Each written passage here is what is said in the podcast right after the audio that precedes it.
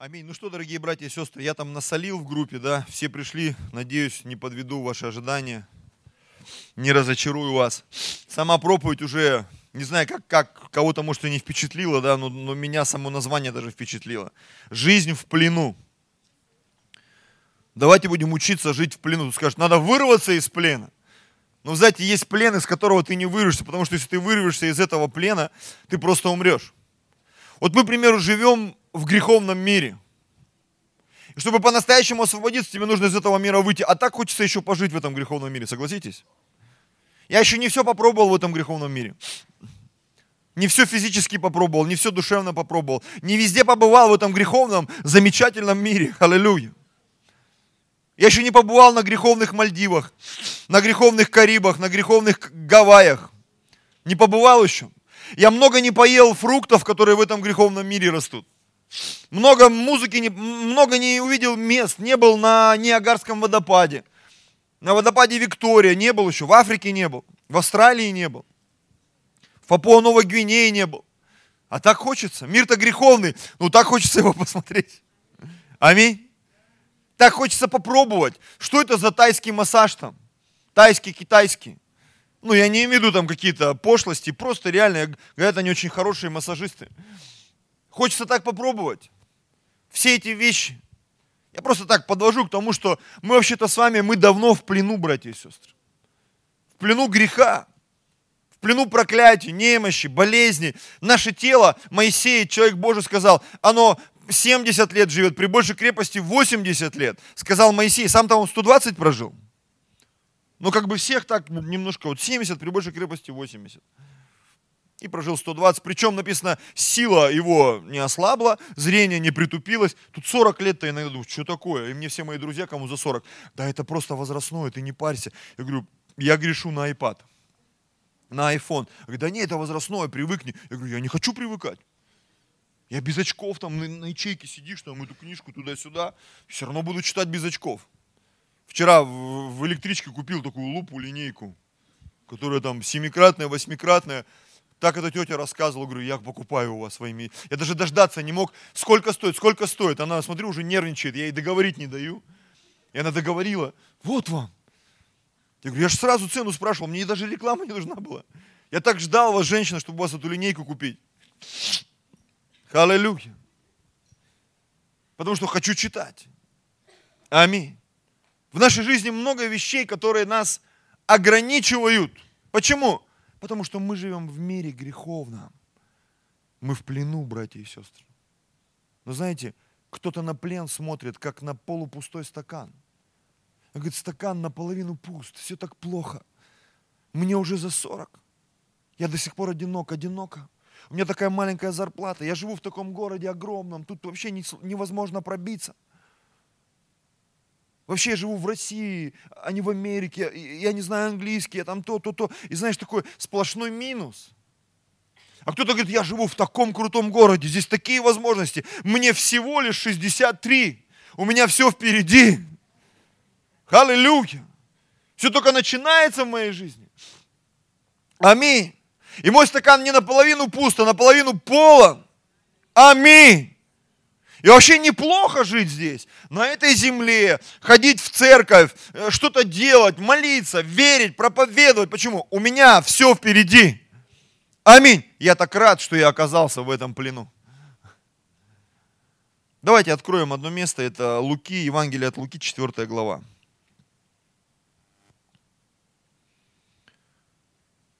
С 14 стиха. И возвратился Иисус в силе Духа в Галилею. И разнеслась молва о нем по всей окрестной стране. Он учил в синагогах их и от всех был прославляем. Иисус пришел в греховный мир. Он ходил в греховном мире. Он жил среди греховных людей. И я тебе скажу больше, он носил греховный скафандр под названием тело, туловище – и этот скафандр требовал еды, требовал отдыха, требовал посещения туалета, требовал, чтобы его там брили, мыли, кормили, питали. Безграничный, безначальный, бесконечный Бог подписался под то, чтобы его запихали в человеческое тело. Это как если бы тебе и мне сегодня сказали, ты готов 30 лет прожить под водой, вот в этих скафандрах, которые ходят, не в которых плавают, а знаете, вот видели такие вот, закручиваются здесь, здесь, и ты ходишь в таких железных ботинках по дну Москва, реки, и тебе говорят, 30 лет ты готов прожить там и 3 года, чтобы проповедовать рыбам там, подводным жителям. И ты понимаешь, что здесь другая атмосфера, другая свобода. Но ты там, в этом скафандре, под землей, под водой.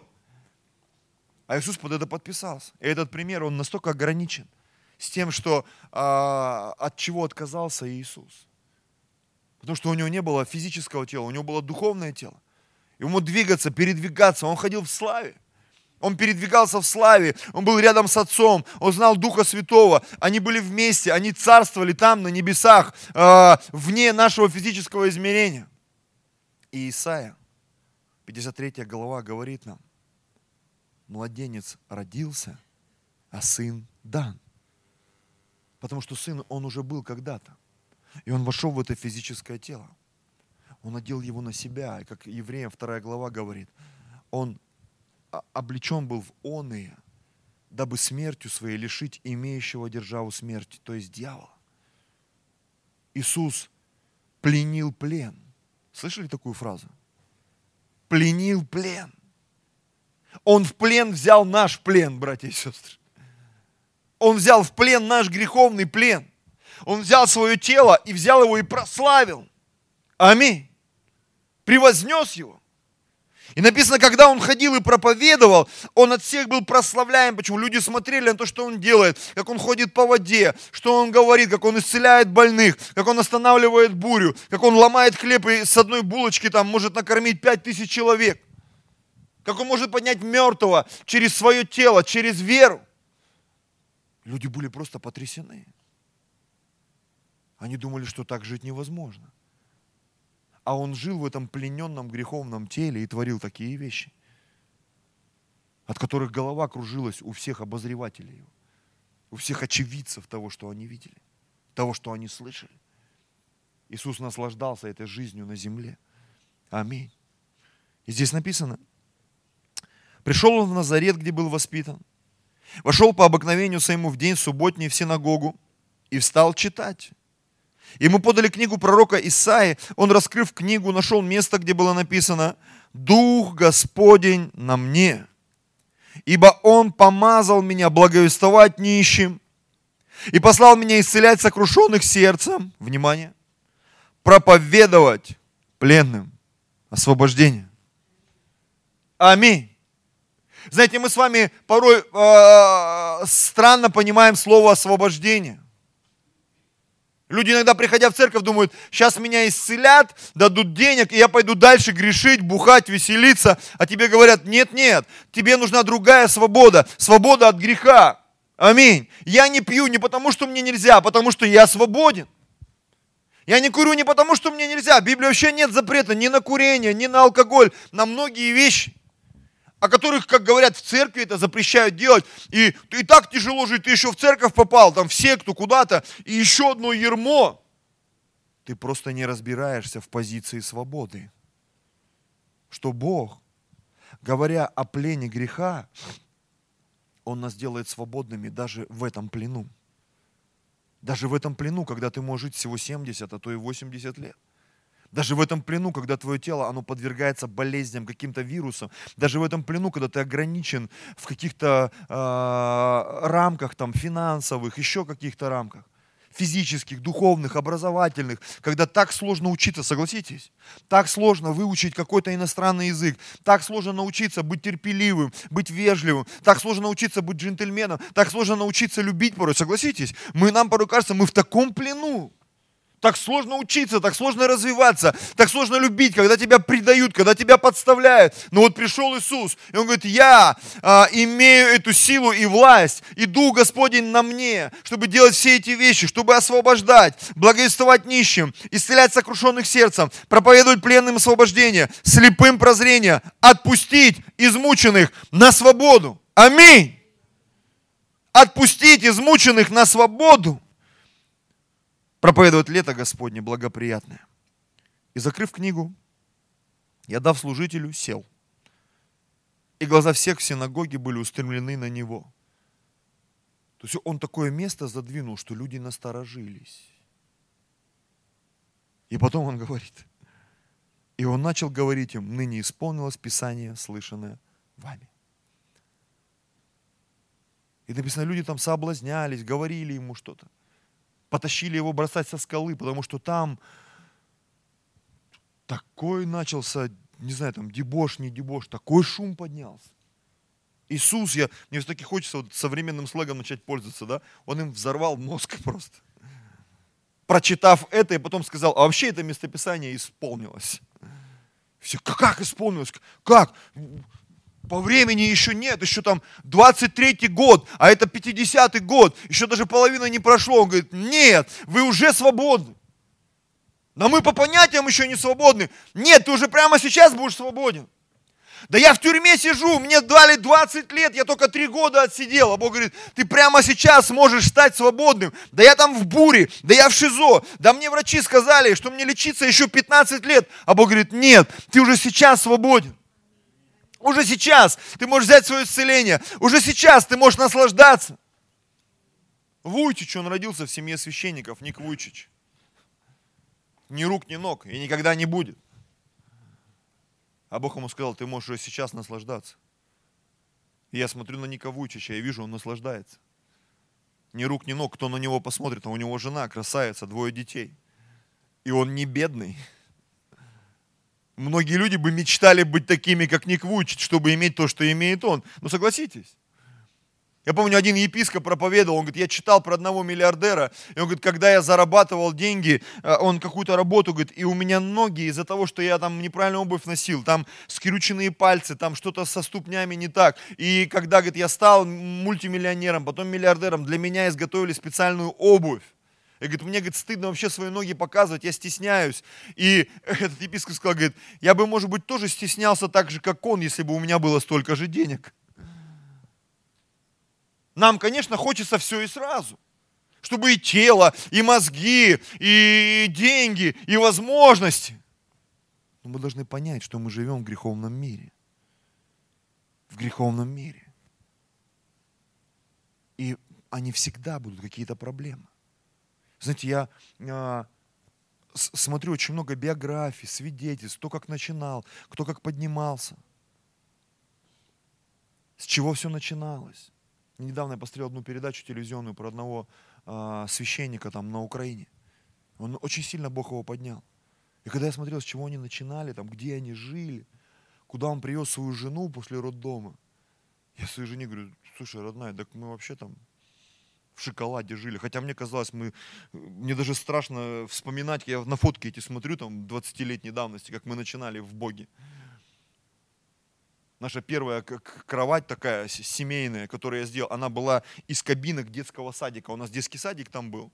И когда мы заехали, вот эти вот, знаете, вот заходишь в детский садик, там такие по шесть кабинок, вот эта штука, вот мы ее перевернули, ручки скрутили, сшили вот эти детские матрасы, положили, и это наша была кровать семейная.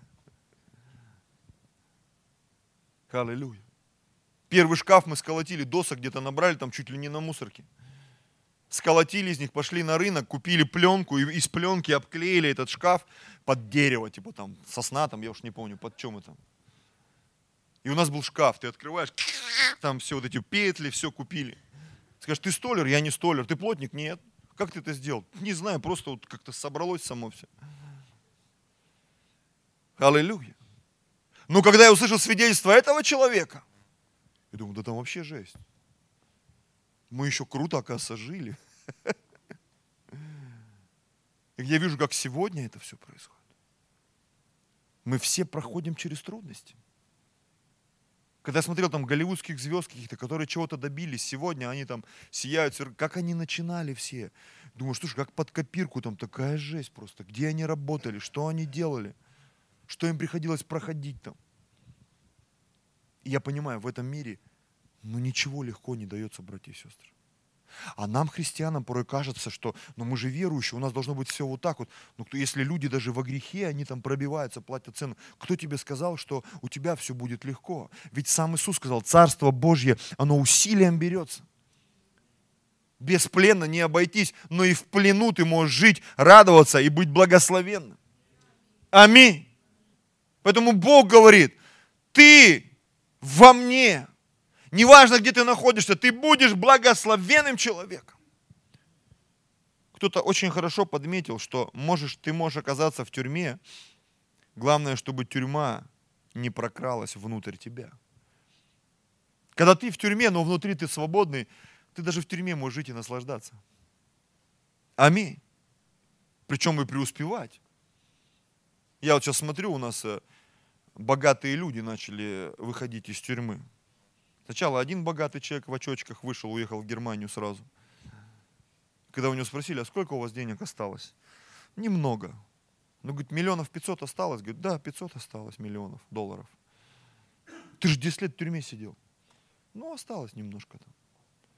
Еще один освободился вот буквально месяц назад. А сколько у вас денег, вот вы там баллотируетесь президенты, у вас вообще деньги есть? Ну да, есть немножко. Говорит, а сколько? Говорит, ну 43 миллиона долларов наличкой мне должны и 386 миллионов в активах. И ты сидишь, там чай пьешь или что-нибудь на этой кухне. Господи, да что ж такое-то, а? Тут за 100 тысяч веришь, что думаешь, где их взять? За автомобиль какой-то там потрепанный.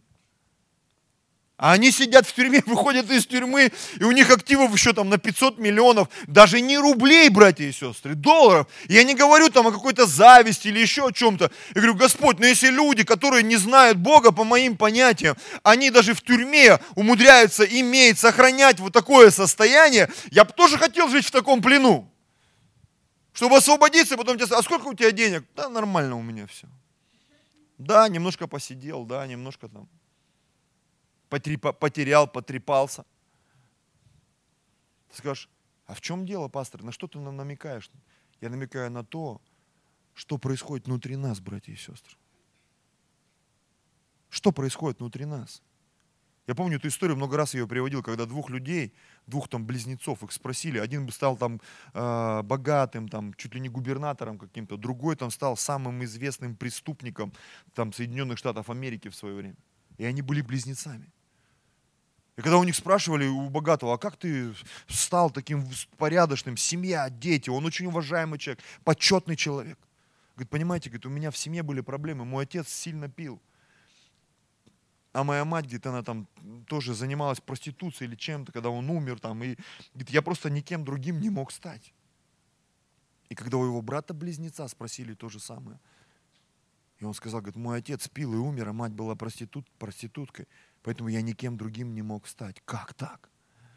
Просто внутри них они принимали разные решения. Находясь в плену обстоятельств, они все принимали разные решения. Кто-то попадая, не знаю, там в реп-центр или еще куда-то, ему кажется, ё-моё, хуже места не может быть. Кто-то говорит, слушай, так это возможность подняться. Возможность подняться. На работу кому-то, в служение в какое-то. Блин, меня еще и тут клепают. Ты не представляешь, какая это возможность для тебя подняться. Хоть кто-то наведет порядок в твоей жизни, в твоих мозгах, в твоем сердце. Для тебя это возможность подняться. Я хочу, чтобы мы сегодня посмотрели на одного библейского героя. Он был любимчиком своего отца. У него была разноцветная одежда. Знаете, чем закончилась его юность? Он попал в плен – ты спросишь, сколько он в плену провел? Я тебе скажу, всю свою жизнь. Всю свою жизнь этот человек провел в плену, в другой стране, в чужой стране. Сколько он прожил? 110 лет. Кем он умер? Он умер очень крутым человеком. Очень уважаемым человеком. Невероятным. Он был самым крутым в этой стране. Но он был в плену. Поэтому проповедь моя сегодня называется «Жизнь в плену». И когда ты находишься в обстоятельствах, которые тебя пленяют, ты сам выбираешь, какой позиции ты будешь. Ты будешь рабом, спотыкаться, бунтовать, роптать, или ты станешь вот этим победителем. Этого человека звали Иосиф, я думаю, многие уже догадываются, о ком идет речь. Первое, что с ним случилось, его братья начали его ненавидеть.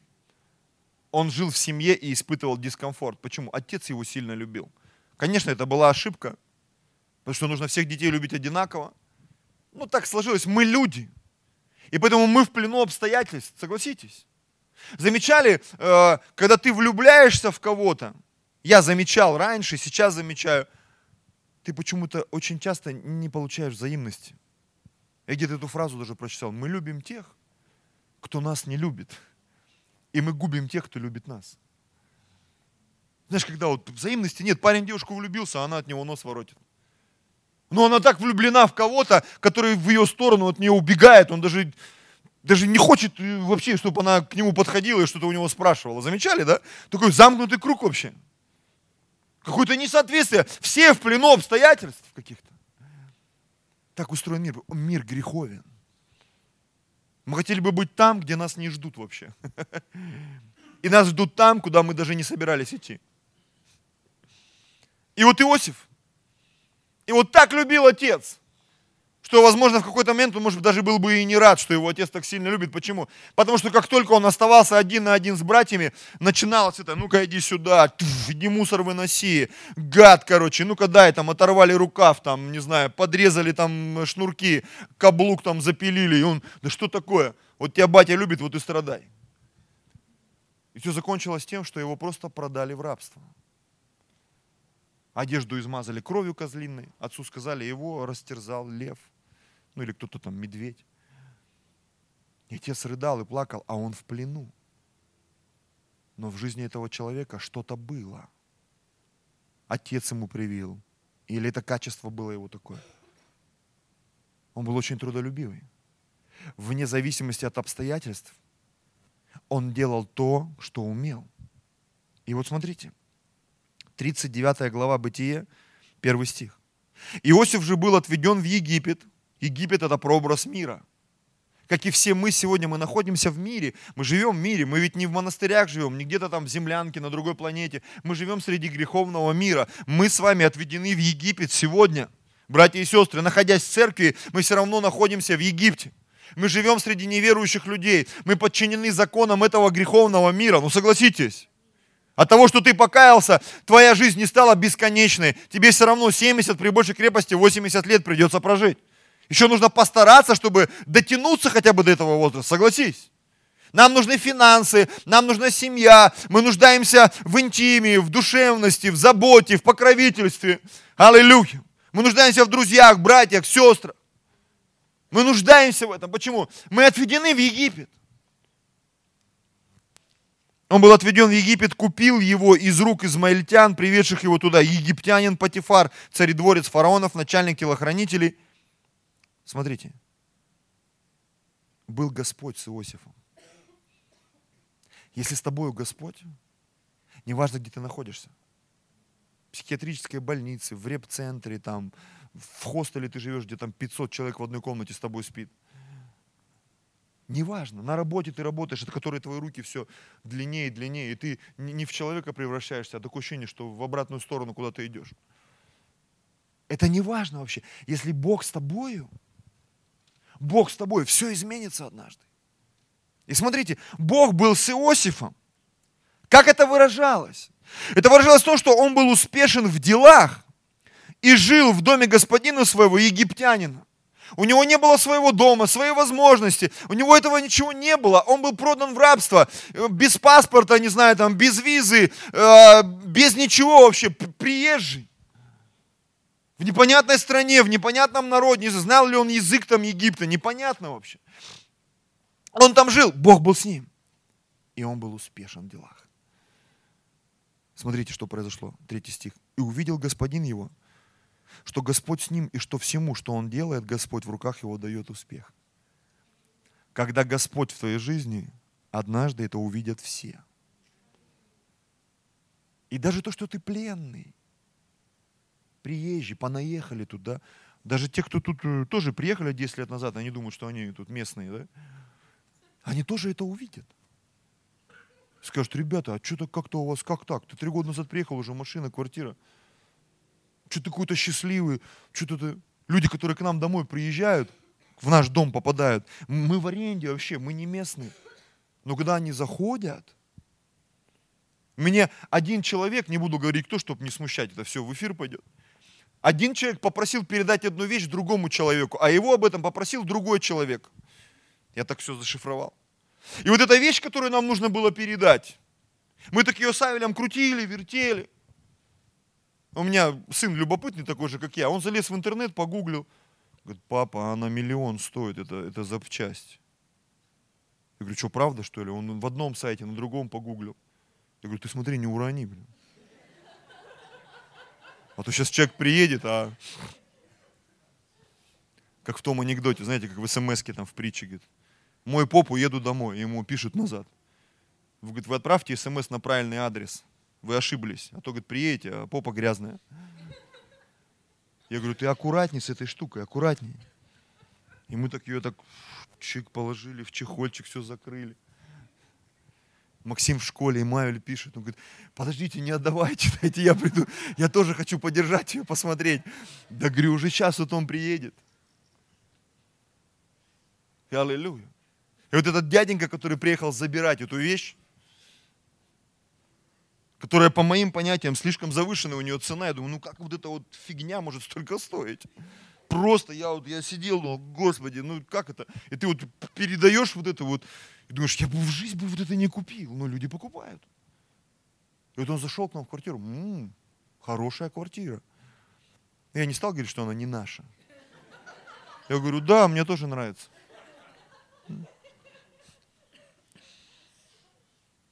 Мне тоже нравится, да.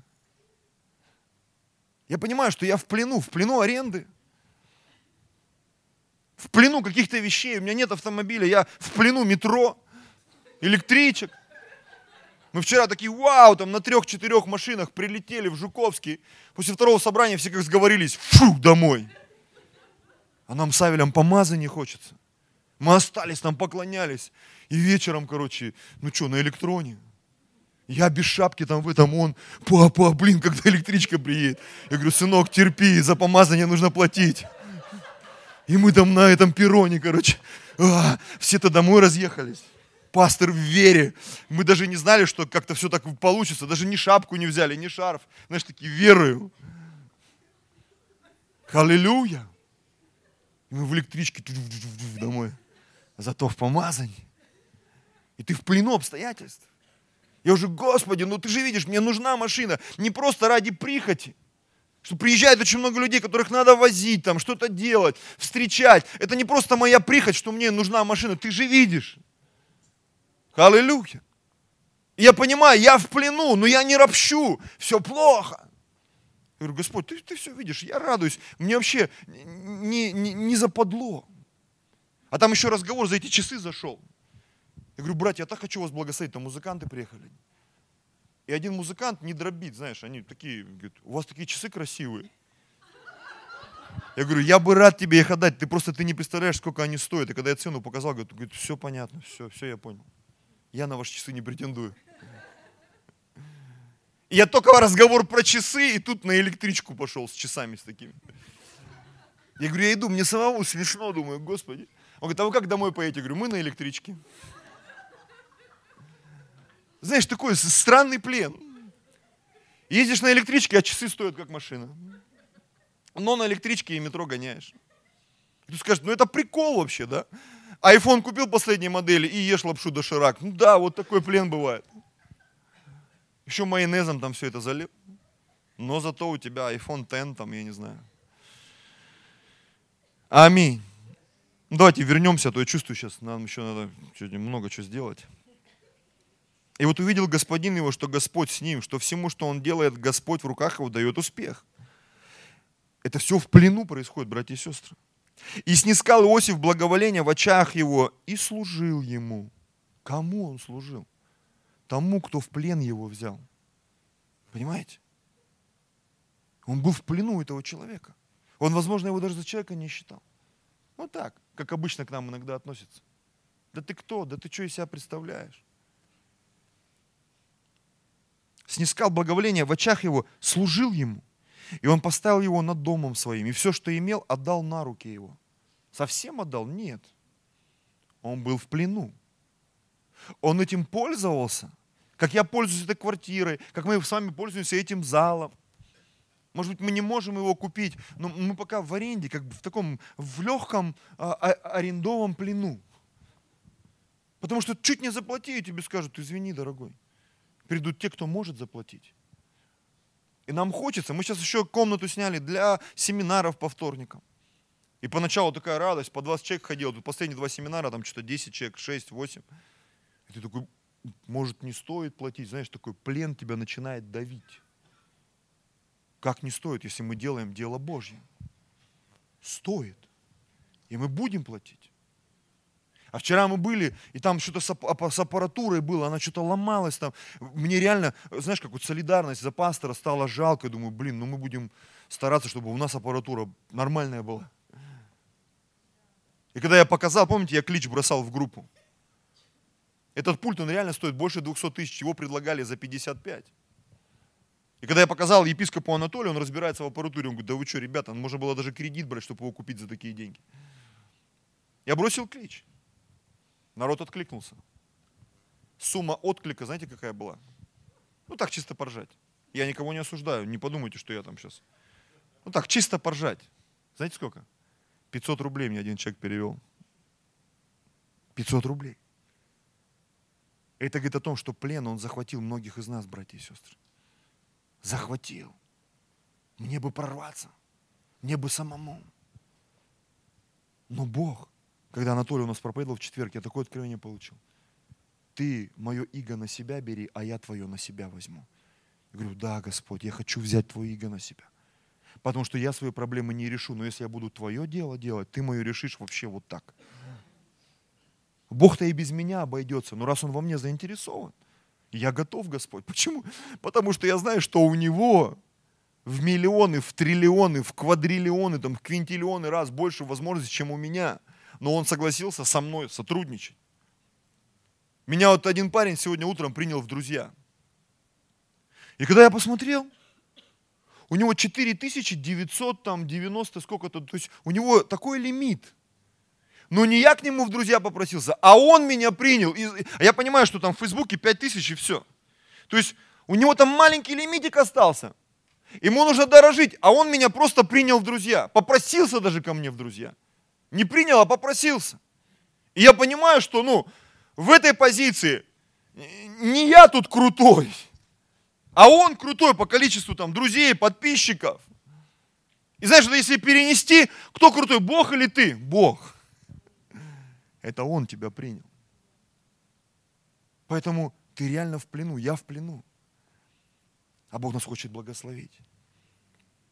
И с того времени, как он поставил его над домом своим и над всем, что имел Господь, Господь благословил дом египтянина ради Иосифа, и было благословение Господне на всем, что имел он в доме и в поле его. И поставил он все, что имел в руках Иосифа, и не знал при нем ничего, кроме хлеба, который он ел. Иосиф же был красив станом и красив лицом. Аллилуйя. Смотри, что в плену происходит. Ты красив и станом, и лицом, и боком, и передом, и во сне, и без грима, и с гримом, и в очках, и без очков. Почему? Бог нас такими делает, братья и сестры. Вроде бы ты в плену, да, ну в плену, ну как там, больной, там, кривой, косой, а Бог говорит, нет. Ты даже когда постишься, помажь, написано, елеем голову твою, как будто ты не постишься. Чтобы никто даже не догадался что у тебя проблемы. Радуйся, улыбайся. Неважно, в плену ты, не в плену. Потом произошла ситуация, написано, он был так красив станом и лицом, что даже жене понравился этого Патифара. Я уж не знаю, какая она там была. Библия упускает этот момент. Но причина была даже не в этом, что Иосиф не хотел с ней вступать в интимные отношения. Он говорит, я не буду подставлять своего господина, он мне весь дом доверил. Но поскольку женщина была неверующая, она все технично сделала, подставила его. И это закончилось тем, что э, в 20 стихе взял Иосифа господин его и отдал его в темницу, где заключены узники царя. И был он там в темнице, в темнице для рабов. То есть ситуация, она ухудшилась. Он попал в плен и попал в дом к хорошему человеку. Но когда там вот эта ситуация произошла, Иосиф попал еще в худшее место. Он попал в тюрьму для рабов. То есть еще хуже. Так бывает, когда ты начинаешь в плену подниматься, вдруг другие пленники, как в банке пауков, да, когда паук вылазит, его другие назад скидывают. Ты можешь оказаться в еще худшем состоянии, как однажды пастор Алексей сказал, не знаю, где он это услышал. Так вот он сказал, люди тебе могут простить все, кроме успеха. И как только ты головочку приподнял где-то, чуть больше заработал, чуть лучше спел, станцевал, спроповедовал, не знаю, что-то там, вдруг ты чувствуешь, как тебя за хвост кто-то сзади уже это начинает тянуть назад. И ты не можешь понять, что происходит. И вот Иосиф оказался в тюрьме для рабов. Смотрите, и Господь был с Иосифом. Мне так это нравится. В какой бы ты темноте не оказался, у меня всегда первый вопрос. Вообще Господь с тобой? Если Господь с тобой, все нормально. Чем темнее ночь, тем ярче свет потом будет. Тем, чем сильнее проклятие, тем сильнее будет благословение. Чем больше грех написано в Писании, тем больше благодати. Аллилуйя. И был он там в темнице. И Господь был с Иосифом, и простер к нему милость, и даровал ему благоволение в очах начальника темницы. И отдал начальник темницы в руку Иосифа всех узников. Как так произошло вообще? Находившийся в темнице и во всем, что он там не делал, он был распорядителем. Начальник темницы и не смотрел ни зачем, что было у него в руках, потому что Господь был с Иосифом, и во всем, что он делал, Господь давал успех. В тюрьме, для рабов, в самой дыре там дырянской. Бог его благословил. Представь себе, почему? Он был в плену, в плену, там, не знаю, в плену, еще в плену плена. В такой глубине он оказался. Скажешь, а как Иосифу было хорошо или нет? Сейчас прочитаю тебе одно место, забегая вперед. Это 104-й псалом, 17 стиха. «Послал перед ним человека, в рабы продан был Иосиф». 17 стих. 18 стих. «Стеснили оковами ноги его». Смотри, в железо вошла душа его. Это такое грузило было в его жизни – что даже на ментальном, интеллектуальном уровне он испытывал невероятное давление. Ты и так в плену, а тебя еще в тюрьму для рабов. Тут болезнь какая-то, еще и э, штраф какой-то пришел. К штрафу прибавилось еще что-то там случилось. Дети заболели, с женой что-то случилось. На ячейку никто не пришел, контрольный выстрел в голову, да? Ты так ждал, молился, верил, думаю, сейчас вообще все 20 человек пришли, вообще никто не пришел. И тебя каждая мелочь начинает добивать, добивать, добивать. Думаешь, Господи, когда этот плен закончится? Послал, э, так, так, так, так, э, стеснили оковами его, железо вошла душа его. Смотрите, доколе исполнилось его, слово его, Божье, слово Господне, испытало его. Нас испытывает слово Господне. Очень сильно. И дальше написано здесь, возвращаемся в 41 книгу Бытия, 14 стих. Мы упускаем все истории, там, кому он что рассказывал. Все дело закончилось тем, 14 стих. И послал фараон и позвал Иосифа. Откуда? Вот из этой темницы. Где он сидел. Он два года там просидел. Как минимум. И поспешно вывели его из темницы. Он остригся, потому что, видимо, был как Маугли стал. Переменил одежду свою. Одежда тоже была там никакущая. И пришел к фараону. И 37 стих. После всего, что он ему сказал, объяснил, там фараон увидел сон, никто не мог его истолковать. Иосиф пришел, истолковал сон. Почему? Потому что с ним был Бог. И когда Иосиф услышал истолкование сна, фараон, простите, он спросил, а что с этим делать? У Иосифа был готов ответ – он дал ему программу. 500 дней, перестройка, прожектор перестройки, как выход из кризиса. Как ваучеры запустить эти все. Только это не такая туфта была, а это была реальная программа по спасению Египта от голода. И вот смотрите, 37 стих. Сие понравилось фараону и всем слугам его. Давайте-ка мотнем назад пару глав. Где Иосиф у нас сидел? В тюрьме для рабов. Вообще-то. Иосиф сидел в тюрьме для рабов. Но он не был рабом по статусу и по значению. Внутри него была, текла царская кровь, царственное священство. И поэтому, когда он оказался перед фараоном и предложил эту программу внутри него, фараон сказал, ребята, такого нигде не найти, только он может это сделать. И сказал фараон слугам своим, найдем ли мы такого, как он, человека, в котором был бы Дух Божий? Да, он сидел в тюрьме. Да, он был в плену, но с ним был Бог. Чем мы отличаемся от этого мира, братья и сестры? Тем, что с нами Бог. Да, мы живем в плену, многие из нас. В аренде, в обстоятельствах, без флага, без родины. Кто-то до сих пор не замужем, не женатый, ни детей, ни возможностей, ни способностей, ни образования. А годы идут, согласись. Они летят вообще. И думаешь, ну плен, он все тяжелее становится. Позволь Богу наполнить тебя. Для Бога возраст не важен, образование не важно, позиция не важна. Бог может изменить просто однажды. Ты можешь пристать перед фараоном и понравиться ему и всем его слугам. Аминь. Потому что это Бог открывает сердца. Бог открывает возможности. Бог дает деньги. Бог дает исцеление. Бог дает благословение. Поэтому жизнь в плену – это еще не показатель того, что твоя жизнь закончилась. Есть люди, которые живут в свободе, но у них плен в голове, плен в сердце, плен в разуме. Они не способны воспринимать эту свободу. Они живут во внутренней тюрьме, во внутреннем рабстве.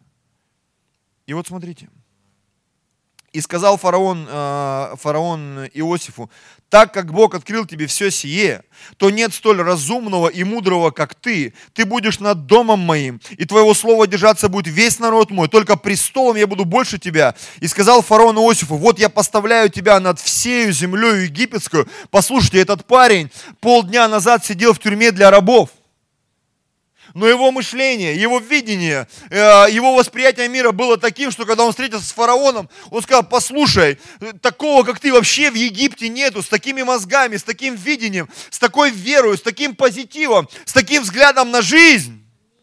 Он был в плену, братья и сестры.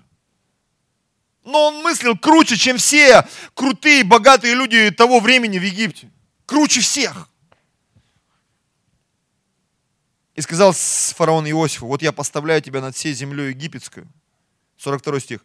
И снял фараон перстень свой с руки своей, и надел его на руку Иосифа, и одел его в весонные одежды. Весон – это белая шерсть. Это прообраз святости, праведности, чистоты. Парень, который сидел в тюрьме для рабов, он сегодня в весонной одежде, в царской. Он сияет и сверкает. Аллилуйя. А, и возложил золотую цепь на шею, причем это все делал фараон. И велел вести его на второй э, из своих колесниц и провозглашать перед ним, преклоняйтесь. То есть тут в каждом стихе просто взрыв для меня. Позиция. Преклоняйтесь, все кланялись. Он был в тюрьме для рабов полдня назад, братья и сестры. А сейчас его везут на последней модели. Там, не знаю, чего там, какие у нас самые тачки классные.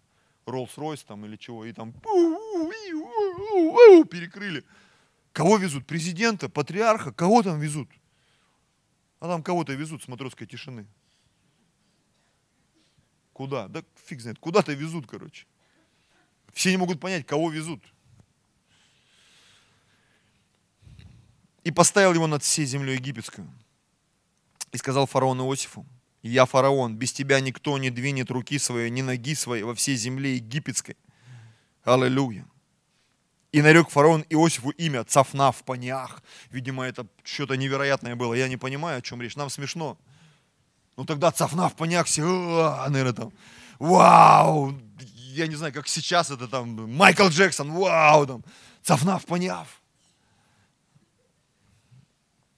И дал ему в жену Осинефу дочь Патифера, жреца Илеопольского. Видимо, это вообще, это было супер что-то такое. И пошел Иосиф по земле египетской. Оставаясь пленником, он стал вторым после фараона, и перед его колесницей бежали люди и кричали, чтобы все ему кланялись. Но самое интересное в этой истории, ведь он оставался пленником.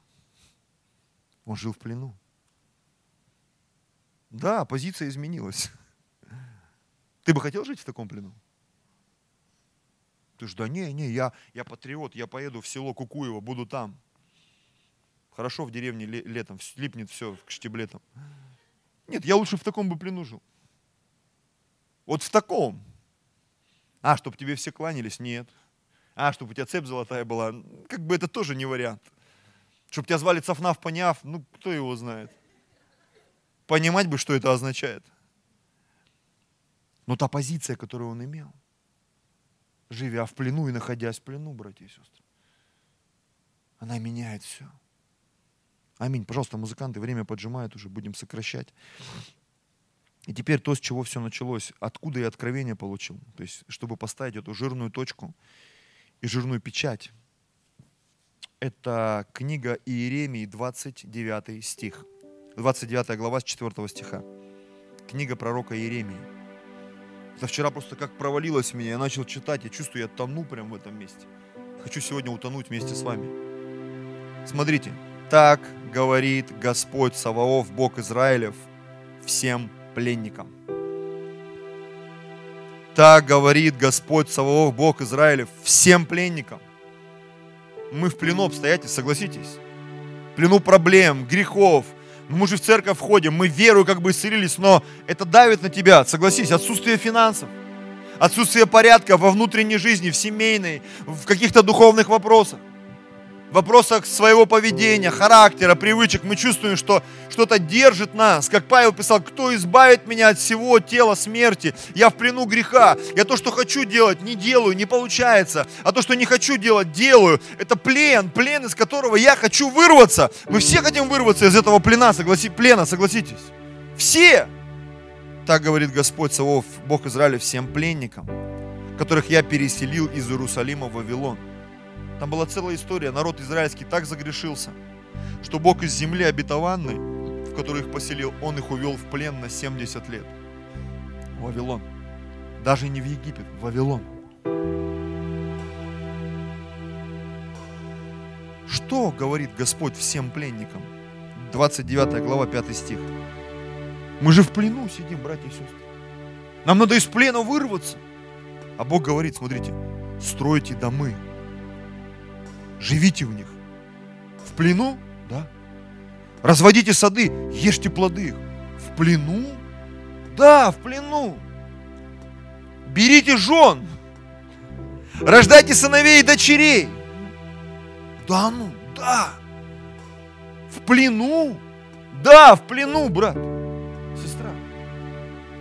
И сыновьям своим берите жены дочерей своих, отдавайте в замужество, чтобы они рождали сыновей и дочерей. И размножайтесь там, а не умоляйтесь. В плену? Да, в плену. Вот в этих обстоятельствах, в аренде. Я помню, мы с женой, когда начали рожать детей, мы вообще мимо всего пролетели. Меня, помню, такая боль была дикая в мозгах. У нас там кто-то там куда-то устраивался, чтобы получить там вот эти вот детские там выходные, отходные там. Какие-то такие ушлые ребята нас все время окружали, как нам казалось там. Они куда-то все там, вот тут сейчас детские дадут, то вот так вот сюда устроиться, туда заб...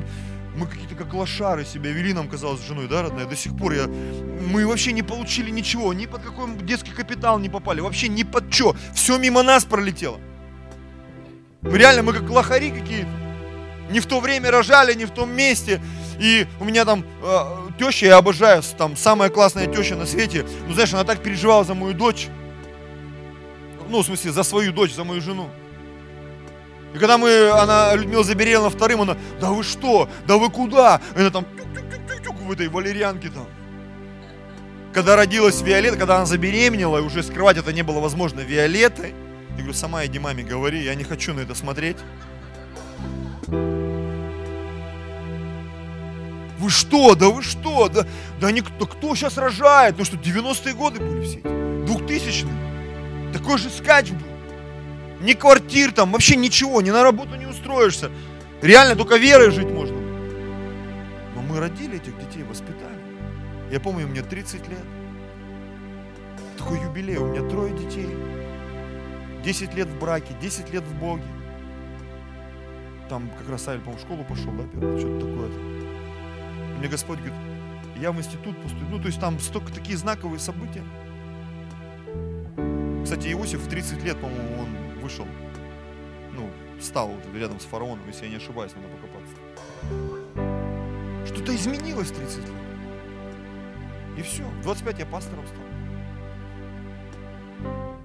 И в 30 лет уже что-то очень сильно изменилось. Был плен невероятный.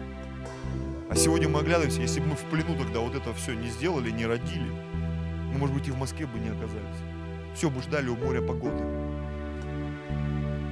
Аминь. Размножайтесь там, а не умоляйтесь.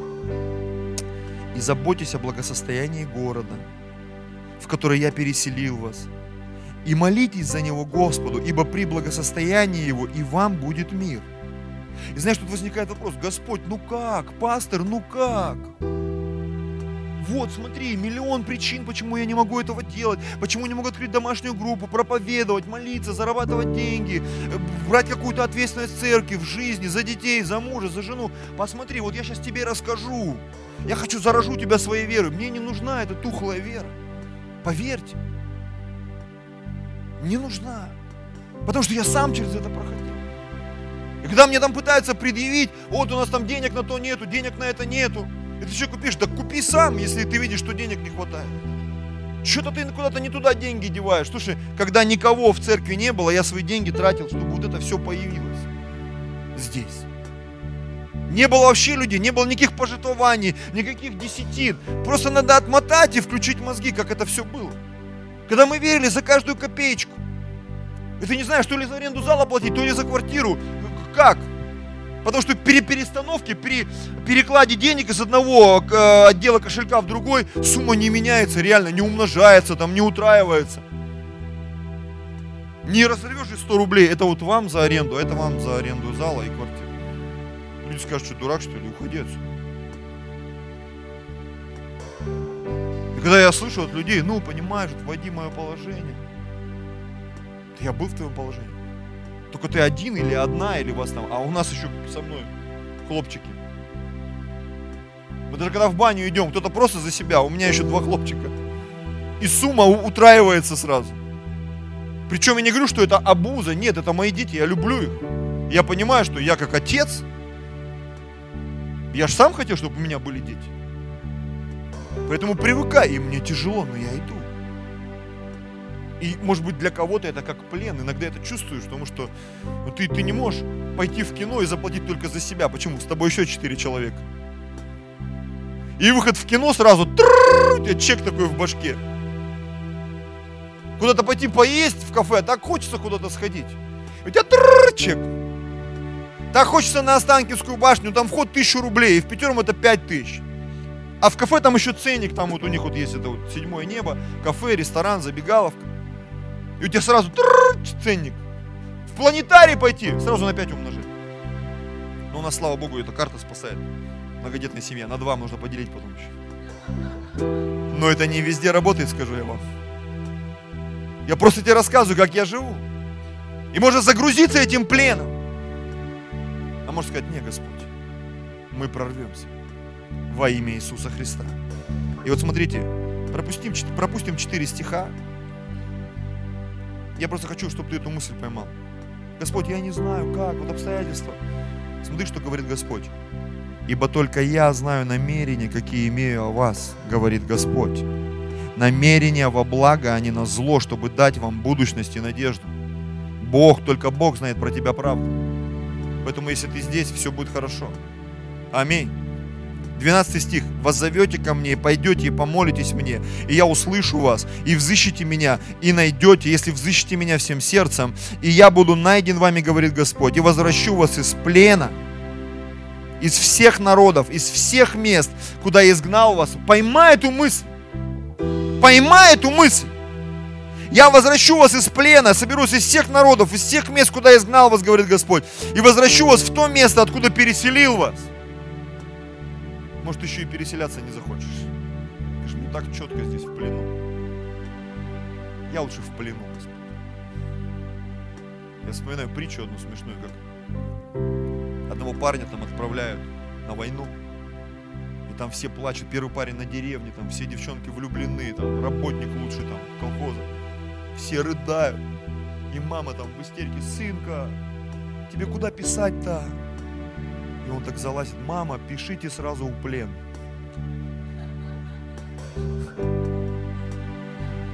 Аллилуйя. Поэтому, даже если ты в плену, туда тоже писать можно. Туда тоже письма доходят. И благословения доходят. И Господь там с тобой будет. И иногда плен еще круче, чем свобода вот эта вот непонятная, с, с красными гребнями, с туннелями. Не, я лучше буду в плену в церкви, в адеквате, чем вот так вот в какой-то странной свободе ходить. Я сам по себе свой собственный. Я не хочу быть сам по себе свой собственный. Я сегодня понимаю, семья это такое благословение. Быть зависимым от одной женщины такое благословение. Аллилуйя. Иметь семью, детей, церковь, куда ты можешь прийти. Люди, да, люди иногда, они утомляют.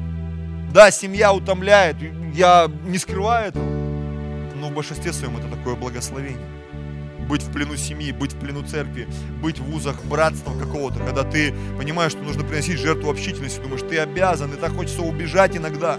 Но потом ты понимаешь, все равно общение, э, важность, вот эта ответственность, оно такое благословение приносит. Поэтому пусть плен для тебя станет благословением. Давайте склоним свою голову. Драгоценный Господь,